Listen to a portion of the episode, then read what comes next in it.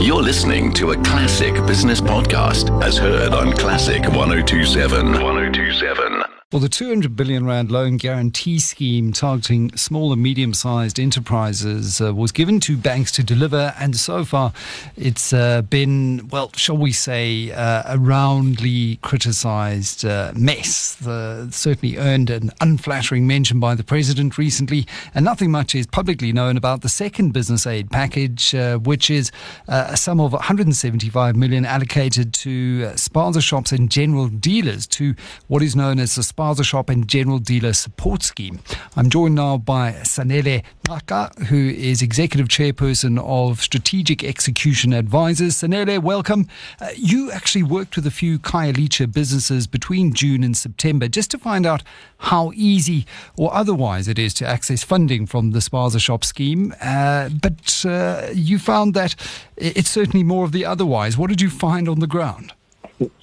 Hi, Michael. Uh, thanks for having me and good evening to your listeners.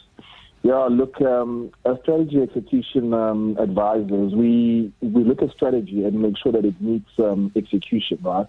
So that on the ground, what you're saying is happening at a very high level is actually happening on the ground.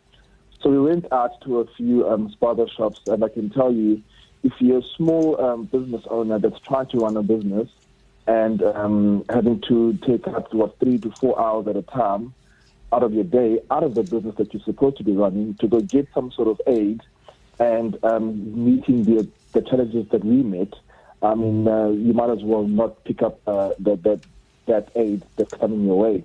It, it, the, the exercise becomes very, very futile and disin, actually disincentivizes you to mm. actually take it up.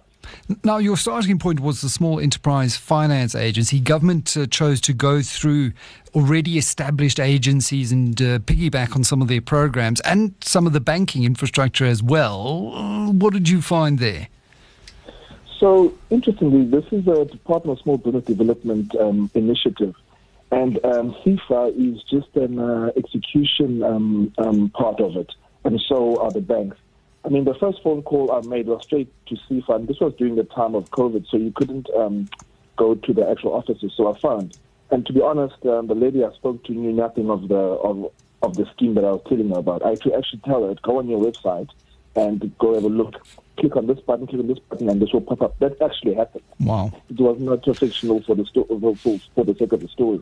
And the banks as well. I literally went to the bank, and the, and, and, and the guys at the bank did not know what I was talking about.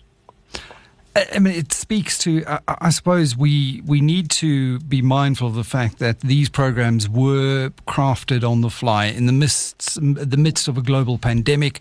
No one really had a playbook, but it, it does speak to plans being hugely disconnected from uh, the the outcome on the ground. You took three spaza shop owners through the entire process, um, and I believe um, uh, only one of them eventually managed to secure the funding. So to date, yes, only one of them has. Um, she received a card last week. But um, to your to your point, I understand completely. These were done on the fly, and there was not really time. But um, this um, is a very simple process, right? And the designing of the program is very simple. It piggybacks on infrastructure that already exists. So one would think that any other program that's rolled out through um, um, um, these these establishments should work. So the designing of these uh, programs and the actual execution is the, the is where the problem sits. It's where they don't meet. The one is not talking to the other. Conceptually, it's great in design, but in actual the execution is where the problem lies. And uh, if you look at the experience that you've highlighted now through the through this process of uh, calling call centres um, at SEFA them not knowing what's going on, uh, if you look at um, the, the, article that you wrote about this experience that was published in Business Day, it goes further through the banks uh, and some of the branches uh, not being able to uh, help you because the spaza shop owners perhaps weren't clients of the banks, and I mean just th- there is bureaucratic mess throughout the entire process. what are the the pertinent lessons here to apply to a post COVID recovery, Sanele? Yeah. So the, the nature of these things is that they're quite complex. If you think of the pieces that that need uh, that, that, are sort of all in play and the sequencing that needs to happen. So I get that it's very complex, but we, we need to not miss the point. The point is to get funding through to businesses that are in need now. So there's a time element that that there's a window that that we need to meet. And I think some of the processes that we put in place and the and the bureaucracy that is that is put in place does not consistently remind itself of the end end state. What is the end state? We're looking to achieve this. So let's try and make sure that we achieve that, right? Mm-hmm. And I mm. think from a lead, from a leadership perspective, we can't just agree on things at a very high level at a presidential level with the CEOs of the banks and not ensure that it's cascaded all the way down to the frontline staff. And I think that's the problem. And I think that's yep. those are the things that, that we need to fix. Valuable cascading of information right down, mm. and also just making sure that we do not lose. I mean, who's reporting on a daily basis how mm. many applications have been received mm. and how many have been approved and so forth?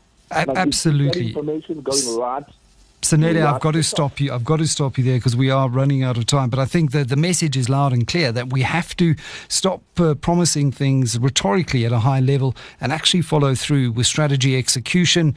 And that is uh, monitoring and evaluation, it's leadership, it's ensuring that someone is following through on the ground to ensure that uh, these plans and these, these great ideas actually lead somewhere and don't just uh, end up uh, in file 13.